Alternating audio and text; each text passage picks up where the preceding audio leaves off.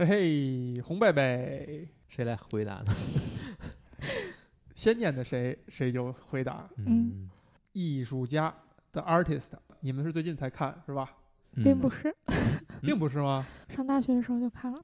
上大学的时候就看了，嗯，暴露年龄了，暴露年龄暴露年龄了。哦，这暴露的太太狠了，因为这电影是一一年的电影，一一年出的电影啊，然后参加了一二年的奥斯卡，我的天哪！嗯完了完了完了完了！你告诉你人设已经崩塌了啊，贝贝。天哪，我呢，在这电影刚出来以后，奥斯卡之前看了，非常喜欢，然后我给推荐了，给我了一个呃很亲近的一个朋友，呃，他呢看电影呢不并不是那么多哈，然后给推荐了，他就去下载，然后有一天突然我问他，我说你看了电影了吗？他说我好像下错了，我下了一个黑白的电影。嗯，我说哎，这就是黑白的啊，就是黑白的。嗯后来呢，可能他也没有看下去。还有一个呢是这个电影后来，呃，众所周知都是拿了奥斯卡这个最佳影片、最佳导演、最佳男主角重头的几个奖项。嗯后来呢，也被我们成功的引进到了中国，在影院上映。我呢特意去影院是吧，又给人交了一张票钱，电影院里空空如也啊，可能也就加算上我三四个人。嗯其中特别有意思一点是买票的时候，那竖了一个牌子，写着“艺术家电影是黑白电影，几乎没有对白，也没有声音，请慎重购买”，是用 A4 纸打的这个呃特大的字儿放在那儿哈，这一看就是肯定是有人抱怨过，然后嚷嚷着退票，所以这影院为了呃自保，为了这个维护一下自身的利益啊，把这告示先贴出来，如果是我，我可能会觉得很很生气啊。很生气。嗯，如果是你，嗯就是你去看到这些是吗？嗯，是我看到影院贴这种告示会让我很生气。哎，嗯，我觉得不论这个电影到底是一个什么形态出现的吧，嗯，嗯，接受这种形态，把它看完了再做出评断，是一个最起码的身为观众的素质。身为观众的素质，哇，你这问题居然说成说到这样了，对啊，哎，也是让我挺吃惊。你你认同吗，薇薇？嗯你是认同的？嗯 哎呦我的天哪！世界上观众要都像你们这样啊，确实电影人还是挺好当的啊，不是那种很挑剔的。看完之后，当然可以去批评他，嗯但你。你你你如果都没有把这个片看完，你有什么资格去做这种行为呢？哎让我想到了一点啊，就是我在跟我这个后来这个朋友说，我说你他就是一个黑白的，然后他就是比较复古的，你你看下去是很有意思的。他立刻给我的一个反馈让我特别惊讶，他说：“那我我为什么到现在了还要看一个黑白的电影儿，还要去看这种这么古老的东西？那我不如就看以前的老片儿，或者说电影已经发展成这样了，我为什么还要倒退回去？”就在我看来，这种问题不像是一个受过高等教育的人 提出来，哎，有点狠啊！这话说的有点狠啊嗯，但确实它是能被提出来的问题。可能大量的去电影院看电影的人都会产生这种想法。我我觉得这种想法真的是，嗯，受过高等教育人就应该杜绝的是吗？不是，我觉得我能理解，就是嗯。因为他就是认为哪种东西就已经过时了，哪种东西就已经不应该在这个时代出现了，本身就是就是进化论那一套嘛，进化论那一套，就是达尔文那一套嘛，嗯。就是说这个东西它属于过去，它就不能在这个时代出现。嗯，那如果你要这么说，拉拉烂的也不应该在这个时代出现。哎，确实，我也我就知道你会提到这一点，所以你是不我我认同的替你说，嗯你是不认同的，嗯，贝贝呢？我也是不认同啊。我觉得就这种说法很自大呀。嗯，这电影呢，呃，其实我也是很很后来才知道，它是一个才意识到吧，不能说才知道，才意识到它是一个几乎是一个法国班底，好莱坞的演员作为补充，啊，几乎是一法国班底，无论是从制片还是导演还是主演的两位，如果你像我一样没有字幕就看这个片儿，你马上就会意识到这是一个法国片儿。呃，可能我在看那版本的时候，他是为了给奥斯卡申报奖，他中间插的那些那个字幕的屏，呃就是文字的屏幕是用的英语，有可能是哈。然后就有相当多的法国的电影人说，这个导演是在谄媚好莱坞。嗯而且这是一个很年轻的导演。还有一个有意思的事儿呢，是这个女主角啊，其实是女配角了。她在奥斯卡提名的是女配角，是导演的老婆。嗯，哎，可以说你们觉得她是她导演的缪斯吗？或者说，或者说你们觉得这个女主角选的成功吗？她演的好不好？以及这个人物她吸引不吸引人？这个女女主角漂亮不漂亮？说话点头谁也看不见。我觉我我觉得我很喜欢，你很喜欢嗯，小红，你呢？作为一个直男，或或者不知道是直是弯的人来回答，我觉得挺一般。挺一般的。嗯，哎，这个我的感受跟你有点接近啊，就是我刚开始我在当年看的时候，我嗯还是非常喜欢的。嗯到后来，呃，这次重看，我觉得嗯它比较一般。嗯但是我补充一个信息，就是在去年的时候，这部导这个导演出了一部新的作品，叫《敬畏》，特别有意思。这个这个电影呢是一个讲戈达尔的，就戈达尔是其实是应该是法国电影一个旗帜性的人物，新浪潮。但是他不是以那种呃树碑立传的方式讲的，是有多少有点调侃，有点儿呃黑色幽默，有点儿这种戏谑的方式讲的年轻的戈达尔和他的呃很亲密的一任女友。然后这个电影里边呢，这个女主角非常非常的漂亮，而且有全裸镜头，特别值得广大 直男去看。这个女女主角还是一个很年轻的演员，她嗯现在呢在好莱坞也慢慢的开始露脸儿，在最近上映的这个《金钱世界》里边演了一特别小的配角，几乎就没有几个镜头。但是她在这个呃艺术家导演的新作品里边是呃当当仁不让的女主角，然后他老婆呢只能在里边扮演一个女配角，而且这个配角呢又也非常非常小，你就觉得有多少有点唏嘘，就是长江后浪推前浪，他老婆也变得老了一些。你看完这电影以后再去回看艺术家呢，多少还是会受点影响的。在我看来是一个很伤感的事情啊，你受到了什么影响？就是受到了现在他老婆的这个形象的影响，就无法回到那个年代。就或者说，比如说啊，我再举个例子，就是你这当你看了赫本后来老了以后的照片以后，你再回看《罗马假日》的时候，再回看回看那个呃《窈窕淑女》等等的时候，你感觉就不太一样了。你是不是觉得他你脑子你你脑子里会停留他老的时候的形象，会被洗掉是吧？年轻的多少有点影响会被洗掉。那你觉得作为明星怎么去避免这一点呢？就像梦露那样。前两天那个谁也被呃本阿弗莱克也被人拍到嘛，本阿弗莱克嗯、被很多人黑了嘛，就是拍了他身材走形发福走走形形了是吧的，哎，对对对对这个对于很多早有一句中国古话就解释了这个问题，对吧？自古美人如英雄，不许人间见白头。就是美人跟英雄的迟暮都是让人伤感的，都是毁三观的，都是毁掉他在你心目中的印象的。那可能他们就要在年纪轻轻的时候，就是吧，以某种方式告别这个世界，无论是结束生命还是隐去。我不同意啊！就他，他就他对，比如说，不管是对美人还是对英雄，在自己心目中树的那个东西太脆弱了呀。就嗯人家一老，然后这个东西就要倒掉。我觉得，因为美人、英雄这四个字，这两个词，它是具备特殊意义的，它是具备特殊意义啊。但问题是，为什么符号一定性的意义。为什么他一定要把那个东西？哎，算了，我不给，不不纠缠这个话题。反正我只是表达我不同意就行了。好，在那年的奥斯卡呢，提名的影片啊，有两部挺有意思的，一部是马丁斯科塞斯导演的呃《雨果》，呃，这部电影呢，其实是一个向，其实某种程度上是向法国电影的一种致敬。然后同仍然同样一年是乌迪·艾伦导演推出的是《午夜巴黎》，哎，你看《午夜巴黎》也是在法国。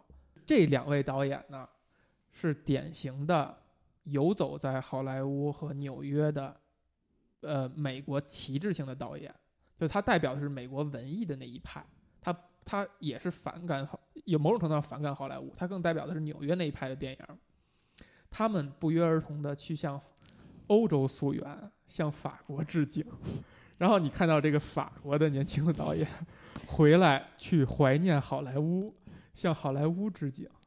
猜测哈，就是这是跟这些这个导演他这些导演他们的成长经历，他们在年轻的时候他们崇尚和喜欢什么样的电影有关，这嗯就跟呃乌迪·艾伦的《午夜巴黎》形成了一种互文。他其实讲到的就是我们永远在怀念的是以前那个年代，或者说年轻的时候对我们影响更深的那个年代，嗯你永远觉得过去的时候是好的，那些美好的旧时光，我们现在的时代是糟糕的。所以说回到艺术家这种默片儿的感觉，首先我完全嗯没有觉得这个东西让我很出戏，或者说让我很有产生很多思考，呃就是形式一开始这个形式上面，我就是不是很在意这个东西，嗯。我觉得这么看下去也能接受。嗯。但是直到什么时候，我是就直到他最，我觉得他处理的最好的那一段嘛，就是他的那场梦嘛。嗯，直到那场梦，你会突然觉得不适应，不适应对，那个梦里描述的那种方式不适应了。嗯，你是不适应声音的存在的，哎，包括在最后，我也不适应那个结尾，结尾的那个声音的出现，我是非常不适应的。嗯，我觉得它不应该有声音才对。也就是说，电影已经慢慢的让你信服了这个世界了。对我已经觉得它不是必要的，就我不需要借助这个声音，也可以去讲这个故事，也可以让这个故事成立，嗯，也能让我感觉到剧中人的喜怒哀乐。他完全不需要发出任何声音，哎，那你看，所以你到最后，你其实是认可了这一点的。嗯，我们就说梦里那场戏哈，那场戏我在重新看的时候，我有了这么不一样的体验。你先说你原来是什么体验？我原来就觉得这块儿是挺可以说挺陈词滥调的，嗯就是他用了这么一个呃梦的桥段，然后稍微点了一下关于他们对有声电影、无声电影的这个题。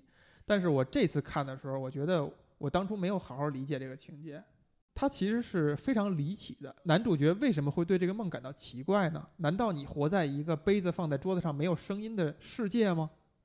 我刚开始看的时候，我没有意识到这一点，你为什么没有意识到？你们都全都意识到了。我我我看的时候是完全惊呆了，就这一块儿处理，我是觉得特别特别巧妙，真的、嗯就是难道你活在一个是啊。没有嗯声音的世界吗？你想一下，你就觉得很奇就是很，我觉得想一下脑子炸了那种感觉，我觉得，嗯就在这个时候，你就会去想，到底电影所要给你营造的那个世界，是不是跟你现实世界是不一样的？而我们作为一个就这么年轻的，也不年轻了啊，就是说我们没有经历过默片时代的这个人，可能电影儿它完全它现实主义那一那一层面的东西，已经完完已经完完全全印印在我们脑海里了。就我们认为电影是一个很现实主义的东西，完全是一个对现实的反应，而其实可能不是。对呀、不论如何，咱们这个年纪的人还是看到过卓别林的吧？是看到过，但是你把它当做西洋景来看，你觉得那是嗯就是我会认为那是以前的电影，那是不一样的电影，而现在的电影不是这样的。现在的故事片儿、电影、电视剧、各种视频，好像都是现实的。你你这样想特别正常，因为现在我觉得，不管是电影还是多数的艺术形式啊，都嗯把自己只框在了一种去单纯表现现实的框子里头。就完全走向现实主义那一那一项了。对他把其他的可能性都砍掉了，这就是我一直都很想说，为什么默片和有神片不能共存呢？是因为没有人看。你像艺术家这种放映时候的状态，就注定了他是没有人看的。对我就很好奇，为什么没有人会去看呢？大家为什么不不再接受默片这种形式了？我觉得这东西要要要往深了去去谈一下就是默片的优势在哪儿？对，有两个层面的东西啊，嗯一个是首先它是黑白的，对，嗯为什么要竖中指？第二 第二个它是没有声音的，嗯。嗯，对吧？嗯，那就是这两个是不是得分开啊？没有对话的。没有对话的，对，但是有声音的，对，而且这个电影其实是用彩色环境下拍的，他最后嗯。把它转制成黑白是啊就是先说这个有没有颜色，这个嗯，是其实跟默片没什么关系，对，对，它可以是彩色的，只不过那个时间点上，它大多数都是黑白的黑白的，他还嗯处理不了彩色的。它处理不了彩色的。对，它其实是技术问题。是，就如果是彩色的话，大家可能会觉得更好。但这不是这个片儿的关键，嗯这片儿的关键是你表演需不需要声音，声音是不是属于表演的一部分，它嗯，是不是对于传达这表呃刻画这个角色所必须的，对，不不可或缺的。嗯，是不是电影这个形式必须要包含的要素？我觉得肯定不是，不然的话默片不可能存在。看电影的过过程当中，你会时刻的去想，它是默片儿，它没有声音，它需要额外做哪些事情。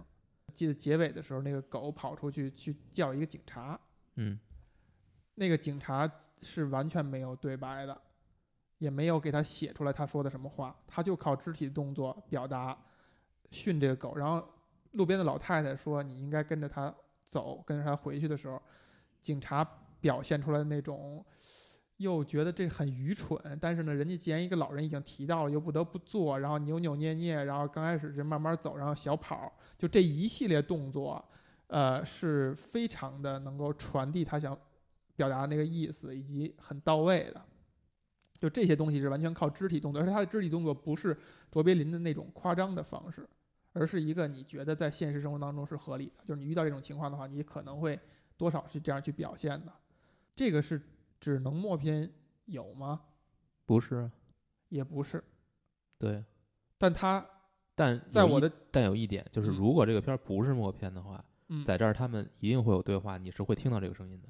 对，也就是说他在动作上就可以不做到这么到位了。呃，他可以不做到，但是不代表他不做到。还有一个可能就是说你可能就注意不到他的动作了，你你就注意不到这些信息了。嗯就包括那个影片里边那个制片人哈，那是一个美国演员，他的那些表情和动作也都是通直接通过表情和动作去传递信息的，甚至是有一些夸张的有有舞台剧表现的那种那种方式，这些东西哈是应该被替代的，还是说它有它存在的价值？我觉得还是双双刃剑吧。如果你的表现层次、你的维度多了，我只是想传递给你一种我不情愿的追着狗走的话，我我有其他维度可以传递这个信息了，我可能就信息传递会更高效。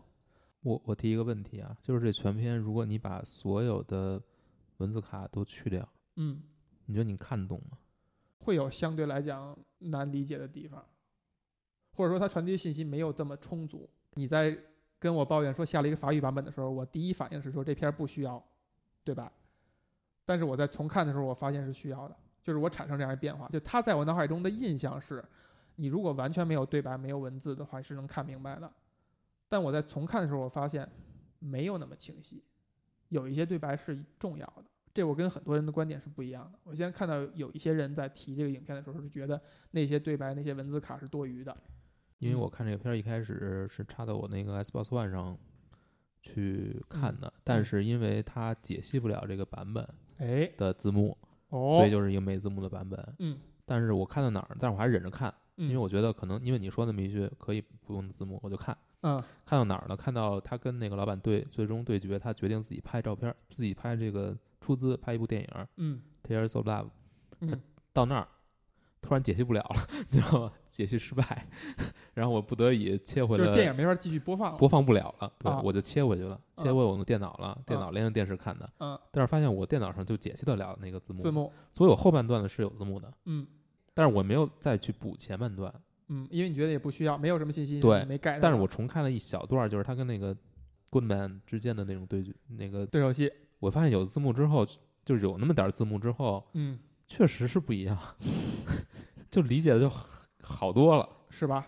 对，因为因为如果因为那块儿他说要自己去拍一部电影的，你是没你是没发现他要干嘛？我是没 get 到这个的，我是嗯看到后面那个，我也能理解他自己拍这个照片，但我不知道他是自他自己出资的，嗯，我能理我能猜到，但呃这事儿没明有镜头传递啊，就比如写支票，啊，对，是？吧？嗯，对但是你没有把这个点当做一个重要的信息，但其实它是很关键的一个信息。所以我我我我觉得有有一点就是说，默片它的在表演方面怎么样，我们可以稍后再说。但有一点就是它承载不了过于复杂的情节，对，这是它最大的一个问题。没错，必须只能讲一个简单的故事。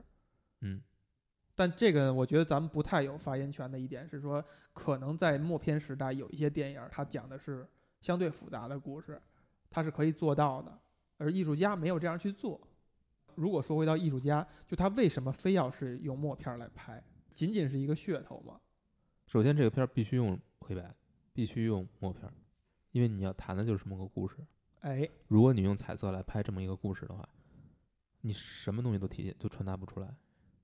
他会用这种形式让观众去思考，到底我讲的是什么故事？就是到底这个默片时代和和有声片、无声片这个切换的时候，到底是一个怎么样的感受？他会嗯直接让这个感受给你，对你才能够有他的这个体验。这是肯定的。另外就是，如果就回到刚才没有说的那一点，有声片和无声片相比，它增加的到底是什么？对，呃，增加了声音，这是毫无疑问的。但是就像嗯，就是片中有一个细节吧，有一个细节是他听那个女演员去试音，就说话、唱唱歌，就是那个老板变成老板的女朋友或者是什么什么什么什么关系。另外一个那个丑角的女女演员是吧？啊，她是哈哈大笑的，嗯，但你想一下，如果不是那个人呢？如果不是那个人在试镜，而是他未来的这个嗯 Goody Spot 在试镜呢，在唱呢，或者说是一个唱的很好的人呢？你觉得他还是这种感受吗？那可能就不是这个结果了。其实他对有声电影的态度就不会是这样。有声无声指的是什么？就是我们看在电影里边，他一上来播的那个那部电影，就是男主角的主演那部电影，你可以看到在放映的过程当中，乐池里边是有现场伴奏的。在默片时代，你感觉音乐作用是被非常的放大的。然后你再停下来去看这《艺术家》这部电影，完全是靠音乐来烘托气氛，带动你的情绪。就是其实音乐之于呃人的感受上的这个影响，就润物细无声的，它就一直在那儿。而在默片那个时代的话，那个好像就那个作用就被就被放大了。我觉得音乐没有被替代，就是基本上，嗯，你很难看到完全没有音乐的电影。去年有一部电影叫做《Mother》，嗯，完全没有配乐，极其震撼的体验。就这个事儿，这个事儿，我觉得没有一个就嗯没有定论。没有没有一个答案啊，但是特别有意思。就是他，你看完这电影以后，你才想这些点。那我再给你举一个一个游戏方面的例子，有很多游戏是没有文字的。哎，你说它可以有文字吗？它当然可以有，对，但是它选择了没有。对，呃，我先说我自己的一个一个观点啊，嗯我认为，呃，在刻意的减少某一种感官层面的输出之后，嗯，就能够让人将更多的注意力放在另一个感官上。没错，也就是说，如果你什么东西都有，非常同意，你可能最终到就是能够眉毛胡传子一把抓能，够传达到别人那儿的东西就会少很多，就就就各个方面都会被稀释。对，被打折扣了。对你说，你说刚才咱们说那场戏，嗯它是不是如果有文字的话，就是如果有声音的话，你很快就能理解，对吧？对信息传递会变得如果那么高效的话，你还会去观察吗？没错，你就不会去观察了。这个其实就对比的就是在任何的形式的艺术创作当中的留白、想象空间，或者说一些有深度的东西，它就是有些东西没有讲出来，没有直接的表达出来，表达在文本层面。就像我们有时候对比，很多人现在已经要把就是我爱你，我就要把我爱你讲出来，而不能说今晚月色很美，因为很多人理解不了。还回到刚才说那个警察那个肢体动作，它也是一种直观表达，只是它的维度不一样，它的力度多少有点不一样，但他还是一个直观表达，他没有藏着他的内心。就是我看这个片儿的时候，嗯我是因为一开始我不是特别特别认真的在看，嗯我可能有时候还回回微信，还有工作上的事儿。嗯但我发现我只要一回微信，我就要往回倒，嗯因。为我接不上了，我不知道在说什么，那如果看有台词儿的电影，你觉得能接上？我都听了，就是我的视觉不用是，死死的盯在这个这个视觉层面了，嗯，但是这个片儿你你必须要盯着，就是你眼睛不能放开。那你是好还是坏呢？起码就是我觉得我对这这几个演员的印象留下的印象是非常深的，嗯，就是我确实非常仔细的去观察他，去看他们的表演演员的魅力也被放大。啊，对。但我认为这个片子，嗯，就是可能就是一下跳到另一个话题啊。我认为这个片子就是他没有讲一个非常新鲜的事情，对这个是受到它的形式的局限，形式的局限。他讲的只能讲简单的故事。这句话咱们在哪儿说过呢？在聊拉烂的时候是说过的，就是拉拉烂的讲了一个简单的故事。就为什么这两个电影讲的都是简单的故事，就是因为他们他想让观众更看他的形式，嗯就形式本身的意义是很重大的，嗯或者说藏在形式背后的那个表达才是很重要的。拉拉烂的传递的是一种美好的感觉，这个美好的感觉你通故事是也是绑在这个核心上的，但它更多的这种美好的感觉是通过歌舞。对但嗯，艺术家呢，艺术家是想让你思考这个有声片儿、陌生片儿、呃无声片儿，以及它背后藏的这种思考，它是逼着你去通过这种形式去思考。我刚看完这个片儿，我对他并没有一个特别好的印象，嗯，因为我觉得有影影片的后半段基本上在重复，嗯，就是在讲这个男的怎就么，是把这东西拉长了。我觉得是有点拖沓的。嗯对，但是嗯、所以这种这块儿我是不是很满意的？因为我觉得他没有在讲更多的东西了，是，他就是在不断的拖长男主角接受这个事实的过程。嗯嗯，但是今天聊一下，我觉得也还是存在一点，就是他到底是怎么转过来的？不仅仅是一个角色的问题，嗯你还有他整个影片表现形式这个的一种转换。对，嗯，这个影片讲述呢，其实就是一个在默片时代非常非常大的一个男演员、嗯，男明星。男明星，你不管他叫什么吧，嗯嗯、在整个电影工业进入有声阶段之后，嗯，他发现自己适应不了，他拒绝适应。他拒绝，他拒。绝演这种片子，对，同时他也觉得非常可笑，他觉得电影不需要有声音，哎，大家看我是看我的表演的，对不是来听我说话的。对，嗯，于是呢，他就一路贫困潦倒下去，他试图与这个整个行业趋势做做抗争，嗯甚至自己呢想要去投资去拍一部自己觉得满意的默片，但是呢票房惨败，嗯他自己呃逐渐陷入困顿吧。与此嗯同时呢，一个曾经呃是他配角另外一条线，被他对被他相当于提起来的这么一个女演员，哎从，一个从一个群演默慢慢的。成为了一个大明星，也是靠这个主演有声影片对，出的头。嗯呃，他逐渐的占据了所有就是所谓电影行业的这个顶顶点吧。嗯然后呢，但是这个女的呢，这个女明星呢是所谓知恩图报吧，嗯。嗯。你把它理解为知恩图报。嗯、也不不完全是知恩图报，但是可以提这么一是点。是有是有这个这个嗯。因素在的，嗯。所以他最终是呃千千经历千辛万苦吧，嗯。是把这个男明星从这个穷困潦倒潦潦倒的状态中试图拉帮助，拉出来，但是这个男明星呢比较作，拒绝。拒绝一次次拒绝，他有非常强的这个个人的尊严感、虚荣心。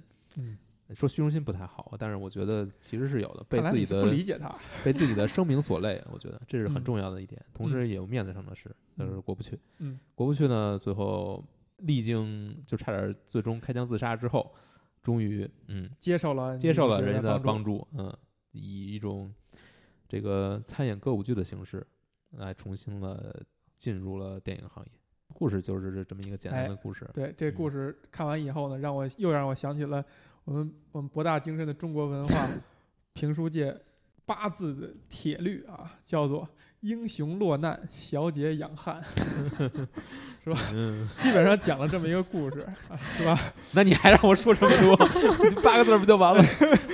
呃，这不一样，不一样，不一样，不一样。其中有几个细节挺有意思的。第一，女主角吧，这个女星是吧，叫呃 Peppy 什么 Miller，嗯呃，剧中的名字是被这个男明星呃乔治瓦伦汀所发现的，或者说呃以一种机缘巧合的方式发现的，指引了他走了这个演艺之路，甚至想帮了他一把，嗯因为呃这个制片人刚开始都想把他轰走了，只是提供了一个机会，提供了一个机会，而已。对，才能有刚才小红口中的那个知恩图报，对吧？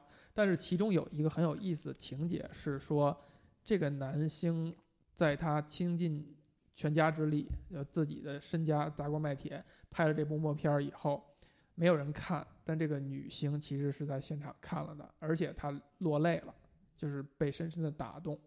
你觉得是因为她是被这个演出打动了，还是因为她跟这个男明星有这层关系？这就有一个多层的含义。你怎样去选择，就其实代表了你怎样去理解这个电影对。我觉得已经没有一个单纯的理解存在了。或者你会怎样倾向去认为他的这个行为？这这个就跟你怎么看女明星在餐馆说那番话一样，嗯，对你觉得她是真心的，还是仅仅是宣传需要？我认为她是真心的，他是真心的。对，但是她并不是想要指责，呃，她指的并不是那些人，这并不并不是男男明星，嗯他指的是那个时代，他认为那个时代过去了，他认为舞台要留给他们了。我觉得是，我觉得他就是真心的，他并不是在呃刻意的诋毁呃过去演默片的一些演员，但他确实就是这么想的。只不过恰好呃坐在那里，两个人坐在同一个餐厅里背靠背，嗯，恰好让他听到了。贝贝你怎么看？我不知道为什么，我感觉就是小红把我要说的都说了，然后搞得我无话可说。就说明这个电影给人的感觉是比较统一的。嗯，也不完全统一吧。其实我更倾向于去理解他是因为这种电影形式嗯，而落泪的，因为你看他落泪也可以包含什么样的情绪？是说他呃怀念那个时代，怀念曾经的美好，还是怎么样？因为这个女女明星，呃，就这个女演员，她之所以就是想要去从事电影行业，想要去当一个女演员，她肯定是被是被这些电影喂养大的，这些东西是她爱上这个电影行业的一个理由。对然后所以他他其实对这个东西是爱的，但是比如说不管是因为时代变化还是什么原因，他爱的这个东西，比如说要消失了。嗯，然后要要被另外一个东西所取代了，而且还无法以，而且还是以无法共存的状态被嗯取代。嗯然后他自己就是，他自己其实还相当于是一个既得利益者，嗯他他顺着有声片的这样一个趋势而而声名大噪。获利了。对，所以就是，所以我觉得他当时的那个哭泣，就是我觉得就是是一种很很复杂的一种，如果顺着你这个思路说的话，其实他当时的那个落泪是一种真实的表达，就是他热爱这部电影，这部电影拍得好，对是这样他真心的欣赏。对。就哪怕是说他曾经是这个男明星的粉丝，是，他是因为这个人，那也是因为以前的电影放大了一个人的魅力，一个演员的魅力，他被深深的被这个男演员吸引，他成为他的粉丝，他热爱他本人，对。然后他演了这样一个电影，仍然也还延续这种热爱。对，其实我在看后来我在重新看的时候，我我注意到了一点，就是这两个人他们身上有一种互文的这种矛盾所在。你看所有的情节，这个乔治瓦伦汀这男命星，他一直在与声音较劲，嗯，他是那个更在意声音的人。比如嗯说在开场那一幕，他在屏幕后边看这个电影的时候，看在自己的电影被放映的时候，电影放映完了以后，他等了一下，听了一下外边观众的掌声，他没有躲在一个幕后去看这个掌声，他是在通过声音去去了解观众的反馈。他是第一个在这个默片儿里边让大家注意到声音的人，就嗯这个角色也是这样。就在那之前，就像小红说的，你可能慢慢被电影带入，你不会再在意有没有真实的那个场景声音，但他单男演员那个一等，你才你才能够意识到他在等什么，嗯然后然后立刻露出了一个满意的表情，就是等这个掌声，然后才给的镜头切过去去看这些观众在鼓掌。嗯他是第一个让你注意到声音的。第二，男主角的这个管家在去签他的那些签名的呃相片的时候，他自己签了一张，他签的是什么呀？Wolf，就给那个狗签了一个叫声，他没有签任何名，他就狗是在叫声签了一个 Wolf，就他也是又是在强调这个声音。嗯第三，在饭馆里两人背靠背坐着，他是怎么样去识别出来这个女旁边坐的是他认识的人的时候，是听这个女的在说话。电影里边你发现是这个男主角在一直在提醒你声音的存在，以及他是对声音是非常的敏感的。还有包括刚才说的他在梦中的那个神来一笔，就是说他难道你周围的东西是不发声的吗？难道你活在这样一个世界吗？也是这个男主角做的梦，而你 对比来看，你发现这个 Pepe Miller 嗯反而是一直注意形象的，嗯反而是在一直注意影像的。嗯无论是他因为男主角演的默片而痴迷于他，还是他练习跳舞，就是他跟那个同样招舞蹈演员的对比，他反而身姿肯定是那个更好的、更更在意的、更认真的那个人。然后他在片场去演练，以及最后他提出来跟男主角用舞蹈的方式去继续演绎，就他是更在意身姿的，但他口中却说的是，声音这个时代到来了，这个舞台应该让给我们了。对，就是你看这两个人身上是有这种互文的关系，而且他们俩都是非常矛盾的。嗯这么矛盾？男主角一直在抗拒声音，但他是那个最关心声音的人；嗯女主角觉得声音是未来，但是他是那个最在意形态的人。那你觉得这个是影片没有处理好吗？我我觉得就是他的刻意表达，我觉得可能是因为男女主角对电影的理解不一样。这就是他电影的一层表达，嗯就是说身在其中的人，身在这个世界的人是想不明白这个事儿的。嗯他们所有的这些决策，他们说的这些话，并不是他的本身的根源。看完这电影以后，你们也会产生这样的疑问，就是到底默片有没有价值？我相信所有人都会得出来的结论是，默片是非常有价值的，而且是有它独特的魅力的。所以电影想讨论这个议题，到底是不是传递这个意思，还是说他觉得默片应该被淘汰？就我先说，你说男女主角互文这个事情吧。嗯，我觉得男主角和女主角其实都是热爱电影的，这个毋庸置疑。哎，但是男主角他对于电影其实过过度的拘泥于一种形式，就他把自己困在一个形式里。嗯，而女主角她对电影的热爱是我热爱电影本身，电影是任何形式，其实我都热爱它。这么女权，不是女权。你小红你觉得呢？女主角是那个政治正确吗？就是导演想传达的意思吗？我觉得不是，女主角不是这个片儿的关键。哎我这个片儿的关键也不是默片儿是不是有价值，哎，我觉得这个片儿其实是在还是在讲电影嘛，它可能在让我们去重新思考一些呃电影的魅力何在吧。哎，嗯，它不代表可能不是，它是借着默片儿这个形式在说一些事情。嗯那你要再往外说呢，就身在此山中这件事儿，嗯，其实跟刚才我说的那个他们之间的那种矛盾是一样的，就身在此山中，他其实不明白的，但我觉得这一点他表现的并不好。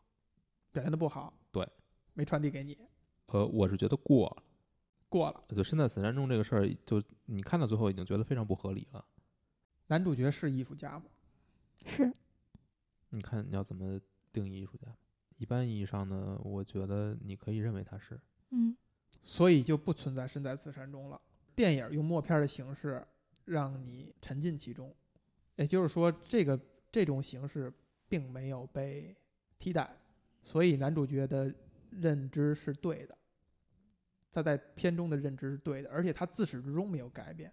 他最后用歌舞的形式，他还是默片，他还是没有没有说对白，没有说话，就他自始至终是坚持的。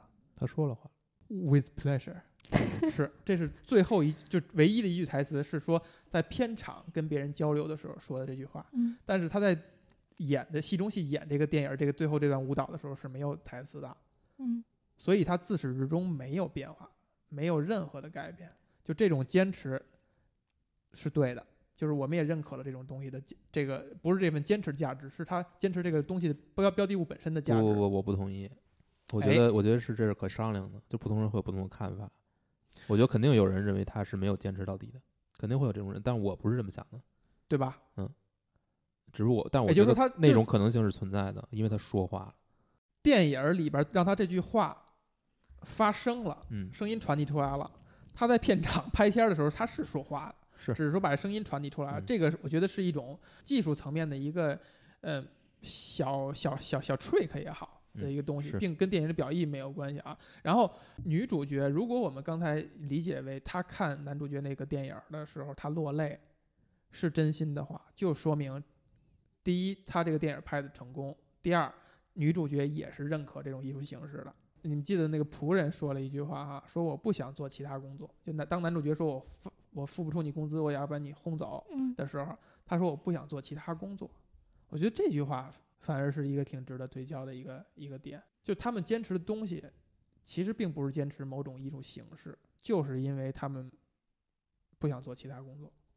有声片和默片，它嗯其实对演员的要求差别还挺大的。哎，也许男演员他是一个没有办法演有声片的人，对，就包括我能够看到史料里边有一些演员是因为有声无声这个切换，他的声音不好听，他说不了，他口齿不清楚，他就被淘汰了。他不是因为他不想去做，而是因为他没有不具备这个能力。对这个点在在。最后是点了的，是 with pleasure 这句话，嗯，它是有口音的，是吗？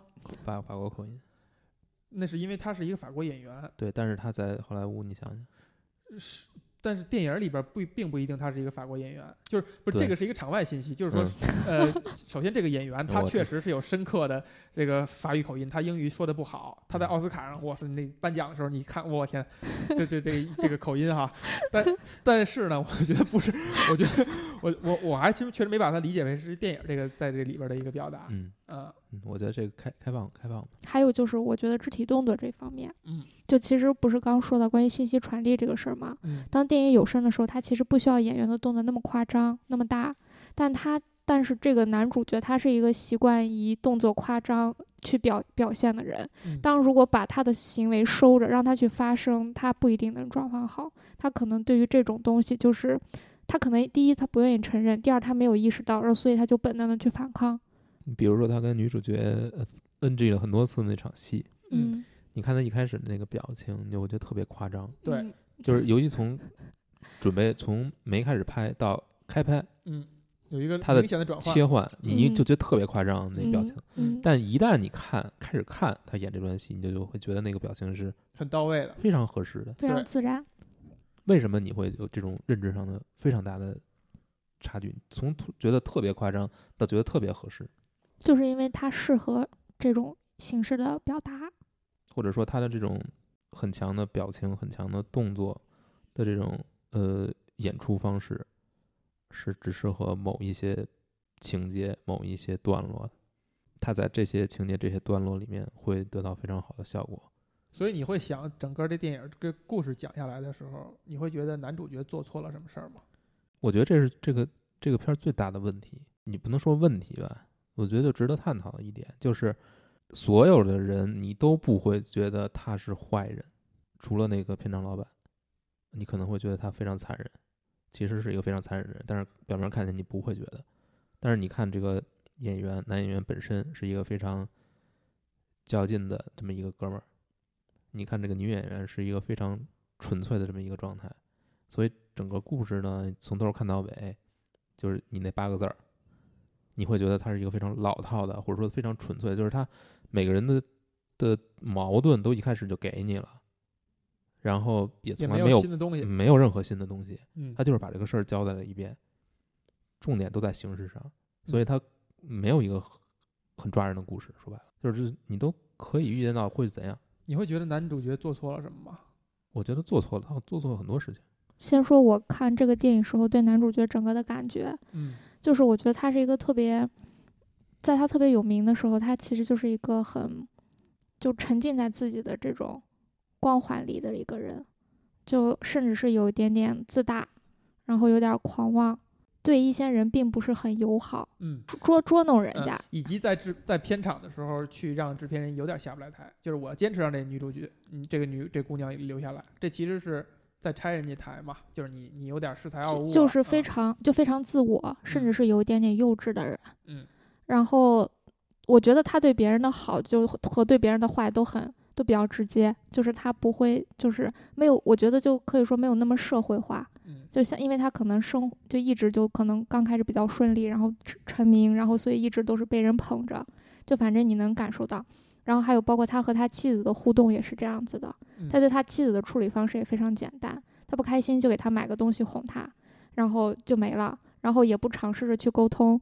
对，然后他妻子后面当他妻子非常愤怒的时候，就他妻子不是老拿他的照片 画涂鸦嘛，嗯后面他妻子有一次实在愤怒的时候，就有一句他俩之间有一句对白，他妻子说我不开心，嗯他妻子说我不开心，他妻子先说你为什么不说话？嗯这我觉得可能有两层含义，就第一层含义就是，可能就是你为什么不不愿意跟我说话，对不对？嗯我们为什么不说话？然后第二个很可能就是他们那个时候他们几乎已经破产了，嗯你为什么就不能说个话，再去接个片儿挣点钱呢？嗯然后我觉得是多重的吧。后面他还是沉默着，然后他妻子就说我不开心，嗯，然后他就说每个人都不开心，对，世界上不开心的人很很多，对，大家都不开千，对，大家都不开心。嗯然后这个时候他妻子就走了，所以你看他对于很多东西的处理是是非常简单，甚至很幼稚的。就所以我就觉得他做错了什么，可能就用小红说，他从头到尾都做错了很多事情。我指的完全不是这些。哦，对，但但我觉得他也是，他从头到尾哎做错这了很多，太逗了。这他做错了很多事情。我我我认为他做错的点完全跟你不一样。我认为他这些方面做的都不是很错的，都都不能用对错来论。我觉得都不能用对错来论嗯。我认为他做的最错的就是别人给他好脸的时候，他跟那装洋蒜。嗯，我认为别人给他好脸的时候，别人关心的时候，他不予回应，他还以以以以以怨报德。这是比如说什么时候？比如说他的他的仆人，嗯，他的仆人一直这么照顾他，然后他把人家赶走。我认为这个是一个 不不不不不不，我认为就是不想牵连人家啊！不不不不不不不不是那么简单的，不是你把人踢走了，你就是不牵连人家了。如果你是一个负责的人的话，你去接片，你去赚钱，你去发人工资去。呃，这这点是这样啊，论心不论迹，为什么呢？就是如果他觉得我可以这样去做，我不这样做，我硬要把他给轰走的话，那他是一个坏人。但他不他认为，我不认为嗯他是坏人，或者说他他做的是错事，我认为他是愚蠢的人。嗯，我包括他坚决不去出演有声片，包括就是包括在女主角家看到人家买这些东西之后，他竟然会愤怒，而不是说能够理解到人家的苦心。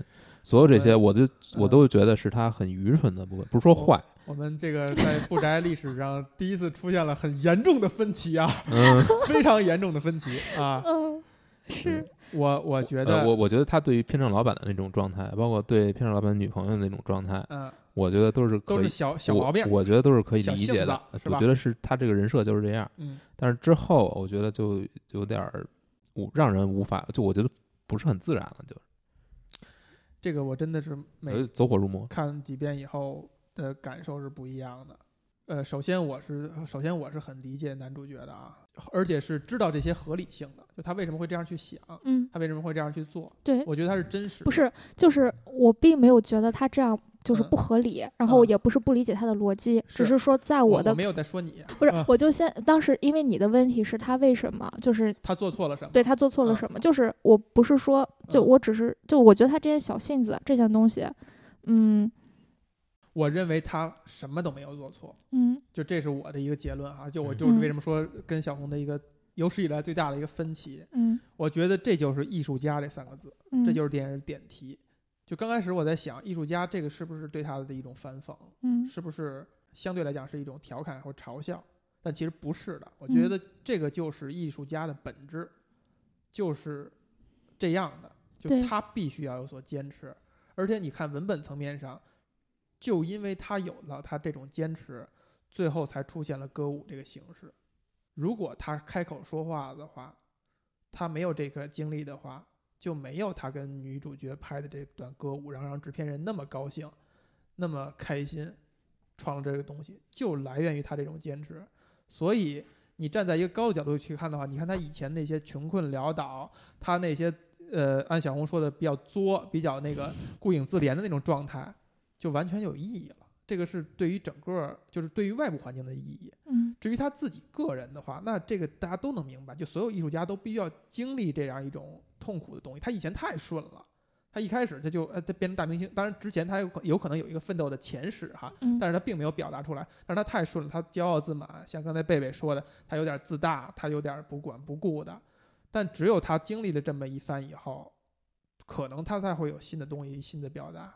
嗯然后这个就点出了艺术家的本质，而且只有你不是受到外在的影响的时候，你去坚持你最后本源的那东西的时候，你才能够焕发出来很真诚的表达。但他其中有一点，我为什么会说这两个人物很矛盾呢？就是男主角的在后半段的时候说，就女主角说你为什么就不能接受我的帮助等等等等，你为什么不能演电影？他说没有人想听我说话，就这几个字是一句谎话，是一个借口。他觉得没有人想听他说话，就是他其实内心是坚持某种东西，他自己可能都没法没法表述出来。他坚持的就是一种用肢体表达艺术的一种形式而已。嗯他并不是因为没人怎样他才去那样坚持的，而他内心深处是真正想坚持这个东西，嗯是他认为这东西是好的，不管是不是就是这个这个形迹是这样的。我觉得说的很好，这个确实，因为你要把歌舞片这个形式的出现纳到这个影片的语境里面的话，嗯我觉得整个电影的意思就不一样了。嗯，我觉得之前说的那些可能就不到位了，但是我仍然觉得他做的很多事情，从你放到电影语境之外，嗯他依然不是一个有脑子的行为。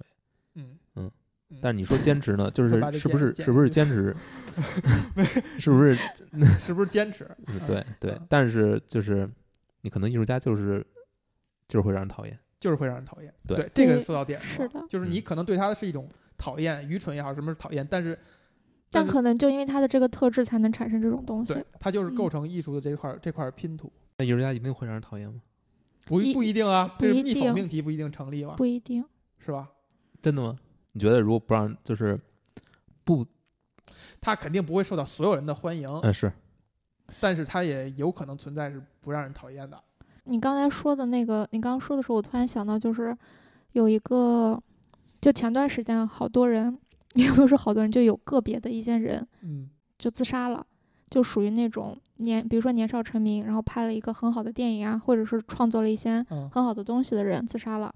然后他们自杀的原因，就是因为自己的作品不被认可，嗯或者说自己想要坚持的一些东西被这个被不管是被整个资本，还是说被整个市场给否认了。嗯就是刚开始，其实我听到这个消息，我还是很我也很生气，然后嗯我就说为什么要这样，就是去抹杀自己的生命，然后抹嗯杀一种可能性。但是你后面就比如说在回溯到历史过程中去，你就会发现很多有所坚持的人，他们往往都会当不被认可的时候，嗯他们他们几乎是不会妥协的，他们能举出非常多的例子，对，然后他们选如梵高啊等等对然后领域。他们选择的方式可能就是结束他自己，包括比如这个电影中的男主角，他也选择了打算用这种方式去结束自己的生命。嗯所以我就想，这是一种宿命嘛，或者说这必须是人类如果要孕育出艺术这种东西，他就必须要去这样吗。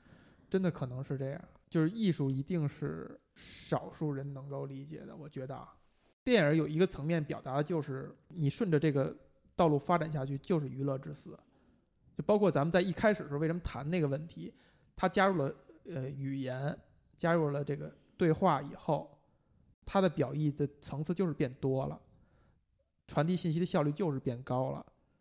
那你理应觉得，那你将来你的表意会更多，你就会讲更复杂的故事。那现在我们看到的确实是这样的，但是事实是这样的吗？就是大家就最受欢迎的、票房最高的，还是那些简单的故事，它是在视觉多多个层面上去刺激你，它就是一个娱乐至死的一条路。你知道黑一个 marble 指向好吗？就是想说，五月要上映的某些电影儿是吧？抢占这么好的档期，呃，当我们没法去观察，通过观察警察的那个肢体动作来看到他真正的表意的时候，你通过一句话表达的时候，你可能以后就会失去了观察肢体动作的能力。就像我们呃有一些文章你看不下去，你但是人家把它弄成视频，你就能看下去的，获得这个表意是一样的，就是它的它的表达的层次虽然多了，但是你会丧失某种能力，而这种能力有可能是很重要的。就是昨天我打开了安部公房的《湘南》这部小说，看了也就十页吧，我发现一个特别可怕的事实，嗯，就是你读不下去了，就是我读不下去了，或者说我会一目十行的读，嗯，理由呢？嗯没有理由，就是我觉得他就是丧失能力了。不是，我是我是觉得节奏是就是生活节奏还有嗯阅读节奏的问题，对就是你你慢不下来了，对，你就觉得慢慢的去一句话一句话的读它的意思，你对对你来说是一个很奢侈的事情。非常奢侈的事情。嗯，但是我突然就发现另一点，就是如果这个小说是英文的，我就会这么一目呃一个字儿一个字儿读，这是自然而然的。就是我读我读中文的东西，一定是一目十行的。就是我我突然意识到，就是我小时候也是这样。就是你其实就是你你不会再一个字儿一个字儿看，我看所有小说也是，我是过了情节就行，只要有情节关键点就可以。我不会去一个字儿一个字儿去读它的确实有各种各样的描写，确实有一些人是这样的。对我就觉得没有意义。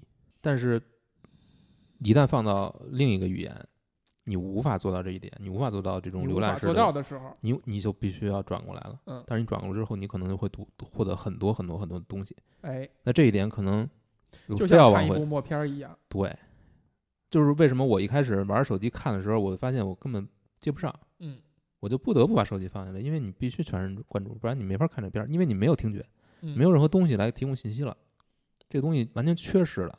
那你就会觉得观影过程是享受的吗？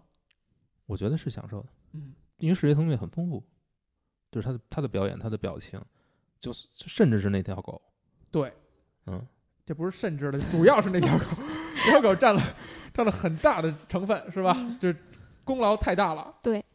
还我还是想说到艺术形式这个东西嘛。嗯刚刚才就在看那个米兰昆德拉的那个小说的艺术嘛，嗯就它里面提就提到一个命题，就是好多人觉得小说死了，就小说死亡了，嗯然后当然你也可以把它置换成默片死亡了，嗯，或者是某某死亡了。对。然后我当时，然后米兰昆德拉他为此提出的一个理论，或者是他的观念，就是说，就是一种艺术形式，就你不管它是小说还是什么东西啊，就是它其实探讨的就还是，就是还是还是人嘛，人人人这个东西，比如说人的存在、人的思想，各各个层面的东西，它是一种非常模糊的、暧昧的、相对的存在。嗯然后，但是呢，而且在在这种艺术形式刚开始诞生的时候，它其实某种意义上是百花齐放的，它有各种各样的形式，大家进行各种各样的尝试和碰撞。然后当到达某个节点，或者是各种各样的一些机缘因素，或者是某种，就起码在小说这块儿有政治很大的一个影响，然后导到什么值之后？小说就开始变得更写实，电影其实也也一样。然后他就会刻，就是他会去把自己套在这种逻辑、时间、现实层面背景的这样的一个框架里头，他甚至是让人觉得只有这样的东西才是小说，只有哎这样的东西才是合理的。你看，这就跟刚才你提到那一点就合上了，就是可能这个艺术形式这种这种方式出现的时候，它应该是百花齐放，它有各种可能性，大家都是在探索，而且技术也在演进，在进展。就你相信，你现在想想啊，比如说雕塑，你在一开始人做不了很精细的工具的时候，你可能雕塑也会粗犷一些。当你的工具进化了以后，你可能能表现出来的东西又会多的不一样了，而但你现在还会去玩像素化的游戏？对，这个就就就是这一点，就它本身就应该是一个百花齐放、多样的。然后不可否认，又有一个经济学的规律又进来了，就是劣币驱逐良币。就最后胜利的，一定是所有形式里边打引号最糟糕的那一个，因为它效率更高，它会谋求到更大的公约数，就会得到更多的人的理解，对吧？所以从这点意义上说，人到底是聪明的还是愚蠢的呢？哪怕默片这种效率形式，比如说它的这种形式效率很低，然后它能讲的故事相较而言比较简单，但是它也能在它的形式内，如果好的话，也能做出非常优秀的东西来。你看，我们看这个电影，我们是在欣赏这个故事吗？我们不是在欣赏这个故事。我们第一引发了一个对默片儿和有声片儿的一个思考，第二想探讨他真正男女主在坚持什么，他们那个本源，他们到底内心到底是什么？他不是他口头上表达的那些东西。我们在想这些事情。第三，我们在欣赏他们那些所有的肢体的表演，以嗯及去通过这些信息来去猜测影片的意思。嗯就这个反而是这个电影传达它，而不是故事本身。所以这就让我在想，电影到底是什么东西？可能在那个年代的时候的电影跟现在电影，它就是不一样的东西。就我们现在脑海里头电影的定义的印象，它就是已经变成了其中只一个方向。对，是的，小说也一样，嗯就特别有意思。当时那个，我还还是说他那本书里面嘛，他其实对对对，他其实为小说，嗯，你你也可以把它套到任何艺术形式里去啊。他提供了四种可能性嘛，比如说游戏，嗯，就其实小说它可以是一种游游游戏，文字游戏，就是说他可以尝试着用各种方式去讲故事，或者甚至是不讲故事，或者者甚至是用用什么东西去去传达，跨越时间的，跨越各种各样可能性的，甚至就是就是文字游戏。然后还有一个就是梦，现实和梦之间。嗯然后这个可能也被很多的这个用的比较多，还有可能就是思想。嗯，就其实小说，它其实小说家在如果表意的，就不是伟大的小说家，他在某种层面上也是哲学家嘛。嗯他其实能提供很多很多思想方面的东西。然后就是关于时间，然后小说现在都是集中在一段时间或者是一个人物的时间生命时长河里，哪怕很长，比如像《百年孤独》这样。但嗯是，他为什么不能跨越时间？他不能，他为什么不能跨越好几个时代呢？等等，就是穿越小说是吗？就是穿越，就是穿越小说。其实在我看，它是通俗小说，它不能算作文严肃的文学东西来讨论。就是嗯 就怎么说，就是你看它它有各种各样的可能性嘛。我觉得电影其实也是有各种各样的可能性。然后你，然后有些人看小说可能是看故事，有些人很可能就是看形式。电影看电影可能也可以这样。如果它的故事和形式兼好，那给你的感受或者是体验是更丰富和多元的。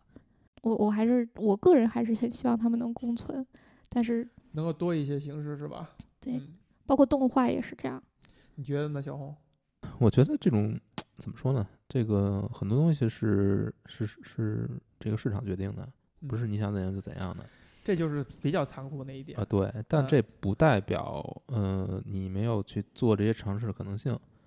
嗯，我举个例子吧，你说像素游戏，嗯现在包括马上就要出的，在 Switch 上出的一个叫《八方旅人》的像素游戏，嗯它完全是你们哈，一个人举小说，一个人嗯举，它它完 它完全是像素的，但是它是用了加了大量的这种特效这种效果，嗯，它开发组称它为 HD 像素，高清像素，它还是像素，嗯但是它能给你更多新鲜的感觉，嗯，包括像黑白质感一样。对它已经变成了另一种怎么说呢？我们每独特的风格都能够看到，无论是中国还是外国，都还会有黑白片儿的存在。嗯，呃，它有它独特的感觉。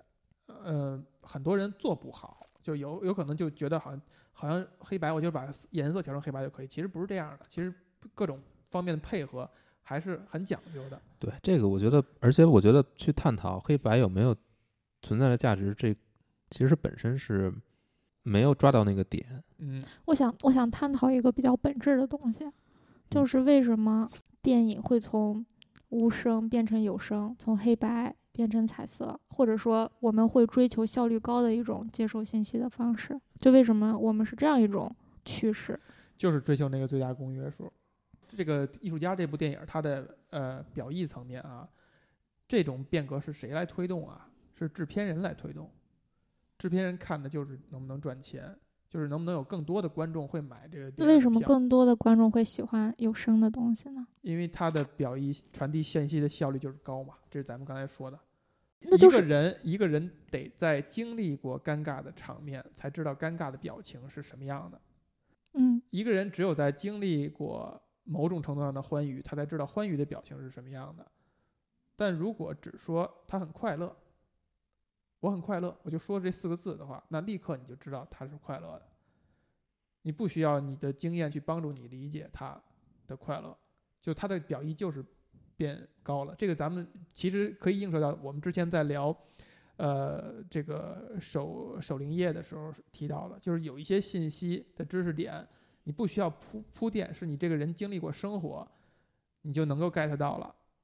你在生活当中，你就是说话的，你就是通过语言来表达的，这些东西不你不用习得，你就能够天然的去理解这些信息的这个解码器。那追求最大公约数，就是我能让更多的人不想那么累的人也能够接受这东西，也愿意买票的话，那我就是要把它做的浅显。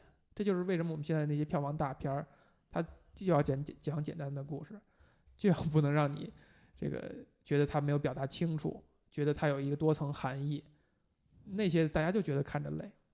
我觉得就是限制。你所谓技术进步，其实是在给你所针对的这个媒体或者是什么艺术形式吧，更少的限制。所有技术的发展是为这个目的存在的，嗯，但是在解锁限制、解锁一层一层限制之后，它垒高了一个，说呃这怎么说呢？就是说白了，就是我觉得艺术就是限制。在一个框定范围之内，你怎样去表达？对对如果你框定范围一再的变大，一再的变大，最后艺术就没了。从黑白到彩色，少了一层限制；从无声到有声，少了一层限制。就说我们这个片里面，从无声到有声，就是你以前需要费尽力气用各种各样方式去想怎么把把这个意思表达清楚的时候，你再说一句话就可以了。嗯那你就不会去想那些东西了。对你都不努力了。嗯，是不是都同意这个乔治瓦伦汀他的艺术敏感性是非常高的？他无论是在能力上还是在形态上，他都是那个艺术家。就这艺艺术家这个表意是完全正面的。比如说，他很敏锐的给女主点的那颗那一颗痣，在电影表意层面就帮助女主成为一个大的明星。拍了还拍了一部电影，就叫这颗美人痣，是吧？还有，我们还是理解他拍的他自己倾尽全全身精力拍那部电影，其实是是好的，对吧？至少女主是落泪的，就你没把它理解为那是一种同情。你单纯从这片儿，你得出一个默片儿比有声片儿好，或者有声片儿比哦默片儿好，不肯定是没什么意义，对不对因为默片儿也有，你说火车进站，和和周杰伦的片儿，你说 火火火车火车进站只是表达我们能干这样的事儿，并 没有并没有什么艺术表达，但是它被算为电影形式表，达它是被算为它是电影的，形式表达它是被算为电影的。我我在想说的是，说是这个艺术敏感性其实跟形式的关系没有那么大。对，你们觉得女主对男主是一种什么样的感情？还是说只把它理解为一种直男创作者一厢情愿的认为所有小姐都爱英雄？我我觉得是这个是这个片儿就比较无聊的一部分。就你觉得那是一个不经不住推敲的，就是一种设定？我不我不是觉得经不住推敲，我是觉得就是没有什么可说的。那就是伯乐嘛，同时还两个人还你还是理解为那种那个呃有就是有爱的火花，这是肯定的，有时候互相的理解，嗯，就这样呗。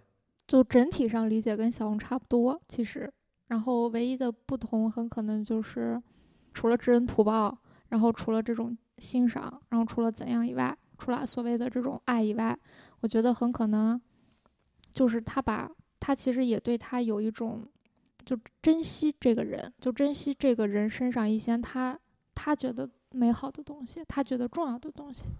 对，这我才是觉得是最关键的。就知恩图报那一点，我没我没往这方这方面想、知恩啊。我觉得，我觉得这个刚才说男主是非常有这艺术敏感性的，对，其实女主角也是这样，是的，嗯，就是她热爱这个演员，热爱他的作品，完全是因为他懂得欣赏，因为他能够欣赏，而且这个热爱完全不是盲目的，就是他就是人本身对真善美的那种追求，这个嗯。东西每个人都有，嗯。这永远你到你你落魄到什么程度，你生活再不如意，你也能识别出真善美来，你也觉得那些东西是好的，嗯 无论男无论女都是这样。然后然后男主身上就是那个真善美是，那为什么这世界上还有这么多假恶丑呢？因为他是需要有利益的嘛，假恶丑是跟利益相关的，就是他要追他在追求利益这个东西。那男主对女主是什么感觉呢？会会是衣袖吗？什么东西？粘上手，嗯 失手招面粉是吗？就开玩笑。嗯你看啊，那他那嗯个他跳舞那段戏，嗯就不是就是他 NG 很多次那个东西嗯的表意是在表达什么呀？是这个姑娘让这个男主失了失了神，呃不再那么游刃有余的演戏了，嗯他心里内心有波动了。嗯也包括他用一个很廉价的一个情节，就最后男主要抢抢那个胶卷，是他们俩跳试戏的那个那个胶卷，也是在这个表意，就是这个东西很这一这一段经历让男主觉得很奇怪，很打动他，嗯。这就是纯粹的爱情。哎，那我就特别好奇，就是，呃，当就当他俩就是背对背的时候，然后女主角就是接受记者采访说那些话，嗯然后你能感受到男主他站起来，他其实是又伤心又愤怒的一种状态，就说好，我已经把路让给你了，然后就走了。嗯，那男主这个时候他对女主又是一个什么感情呢？我觉得是在这个这工作领域的这种愤慨吧，就他其实也认识到这一点。你看到可以看到还有一个细节，就是，呃，他说我们已经快破产了。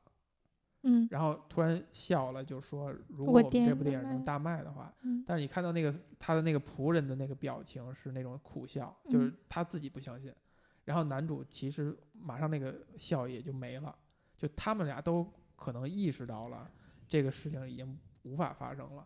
但其实还有一个情节，我也是看那个其他网网友的评论的时候看到的，电影给了一幕交代，那个时候美国在大萧条，就有一个这种，就无论是金融的危机啊等等也好，然后有人会提到男主拍了一部悲情片儿，就是在大萧条，就是在整个社会都在消沉的时候，你拍一部悲情片，你会让大家买账吗？而你看到另外一层面去演那些有声片儿的时候，大家都是在欢笑 就是你其实可以猜想，就是不是因为有声无声的这个差别导致，呃，男主的电影失败，而反而是因为这个情绪的传递，就这可能是一个可能性。但是，那你如果这么理解的话，这电影就有有点不成立了。或者说从一个更大的角度说，比如说当就一个艺术形式，比如说像默片这种艺术形式，它的衰落或者说它的被取代是多重因素造成的，是一个是多重因素造，但但你看它的表意，其实在在讲的是什么呢？是你是不是迎合的就是观众的需要？就是观众在在消沉的时候，他需要的看快乐的、高兴的东西，嗯让重振雄风，嗯让大家能够恢复过来，这是一种需求。那到底迎合这个需求是对是错呢？真的就很难说了。那你说电影到底在干什么？就是我们现在在电影院放映的，让你买票去看，到底干什么？它可不就是要让你解决你生活当中的某些问题吗？就是你不高兴了，你劳累了一天了，你看个电影，轻松一下，放松一下。但是我觉得解决这种层面上的需求，跟没解决一样，因为这个人下一次他还是会，他就是麻痹你，就这就是所谓就他并不他并不想真正解决问题。这就是所谓的娱乐至死。人不可能永远生活在非常高密度的状态，你会崩溃的。人就是需要这种时间，对就是需要这、种垃圾时间，所以所以所以你在想，所以你在想就是需要放松，不用动脑子。就是这一点，就是这一点。看就是说个五郎，你思考吗？什么？到底是到底是不是要迎合这个需求？我觉得就不用说迎合不迎合，就是这是人的正常需求，是客观存在的需求。你为什么一定要把它说的那么不堪呢？我没有觉，我没有说的，你会哎觉得迎合吗？迎合这个词本身是带有负面含义的，不不是吧？是是是带有负面含义的。我我满足在我在这种我在想的需求是说，是啊，可以可以，你用满足也可以，对吧？就是你到底是去满足这个需求，还是说你做真诚的表达？这就是这就是两件事儿，不是说一定选择一方去做，就这两个事儿是是不矛盾的。这两个很难是矛盾的。呃，不是，是很难在一个东西上达到统一的。对但是它是两件事情。对，你看啊，这个这个艺术家这个电影挺有意思的。他呃，我看到有人说，呃，那个在在 IMDB 上说，这个电影出现的第一个有声的台词是 cut，最后一个有声的台词是 action，都是导演常说的两个字。所以电影到底是一个什么呢？对你们每个来来讲意味着什么？对我来说，电影就是另一个听故事的方式，方式。看故事的方式，延长自己生命的方式。我对电影有几个理解上的时期，就每个时期对它理解不太一样。然后最开始就觉得它是我学习的一个东西，然后就是想要去创作它。最开始对它是这样一个理解，就嗯并就当时并不享受，并不享受，只是欣赏。第二，然后之后的一个时期，可能就是就跟小红一样，就觉得它是我听故事、接受信息的一个方式，然后它可以拓展很多的东西，然后不再去想要创作它或分析它了。但现在这个阶段就是又就又回到第一个时候了，但是不是说要去创作电影，而是说想要更加的了解它到底是什么，就是不再只是想把单纯当做一个娱乐的欣赏的东西来看。那它对我可能就这样一个东西，电影。嗯，对你来说是什么呢？我觉得有点回答不了这个问题，可能有过那么一个阶段吧，就是觉得随便下一个几百兆的音频、视频文件，然后看，甚至能看吗？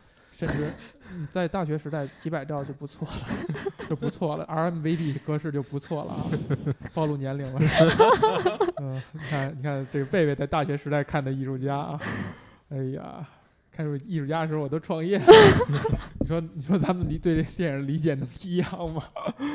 那个，但是后来呢，就是慢慢的越来越觉得不是几百兆的一个视频文件清晰不清晰的，甚至还摁快进的把这个故事看完就好了，就越来越想明白这是一个什么东西了。就开始拖进度条了，是吧？我觉得能想明白，再努努力想想。嗯，就我举个例子哈，就比如说电影里边那个男主角吃早餐的那个有一段蒙太奇，就他跟他老婆一块儿吃早餐，呃，越来越俩人在一块儿又不自在，相视而厌。就他抬头，他老婆一定低下头，对吧？那一段呢，呃，有人说是在致敬公民凯恩，后来我回想一下，确实公民凯恩有有这么一段。我为什么需要回想一下？是因为《公民凯恩》这电影没给我留下很深刻的印象，但是它就是在美国影史上是一个我就就里程碑式的那么一个东西啊。你想想，可能在那个年代的人，这个电影对他来讲就是有别样的意义，而这个意义意义的那个维度在现在都已经不存在了。就我们现在更多的去讲一个电影好坏的时候，都是在看这个故事，这个故事讲得好吧？这个故事新颖不新颖？它有没有什么新鲜感？但可能就是那些意义已经被时代淘汰了。就比如说，如果看过《公民凯恩》的人再看《艺术家》，他看到这个致敬桥段了以后，他就会有丰富的感受，他就会引发他很多的联想，而咱们就就做不到。这可能就是它意义的一部分。就是他需要通过这种形式留下一些东西。比如在《A Way Out》里面，最后你要杀哈维的时候，他是完全是那个八面煞星的那个做派，那个台词嗯都一样。对，这是你看过《八面杀星》以后，你就会嗯有不一样的体验。就它，它就是形成了一个 meta game、meta movie 原电影，构成了一个完整的世界。这个世界一一步一步在丰富，一步一步的通过丰富来给人不一样的感受和体验。它是一个可能人类一步一步的往上添砖加瓦的一个整体的一个金字塔。可能其他艺术形式也是这样的。嗯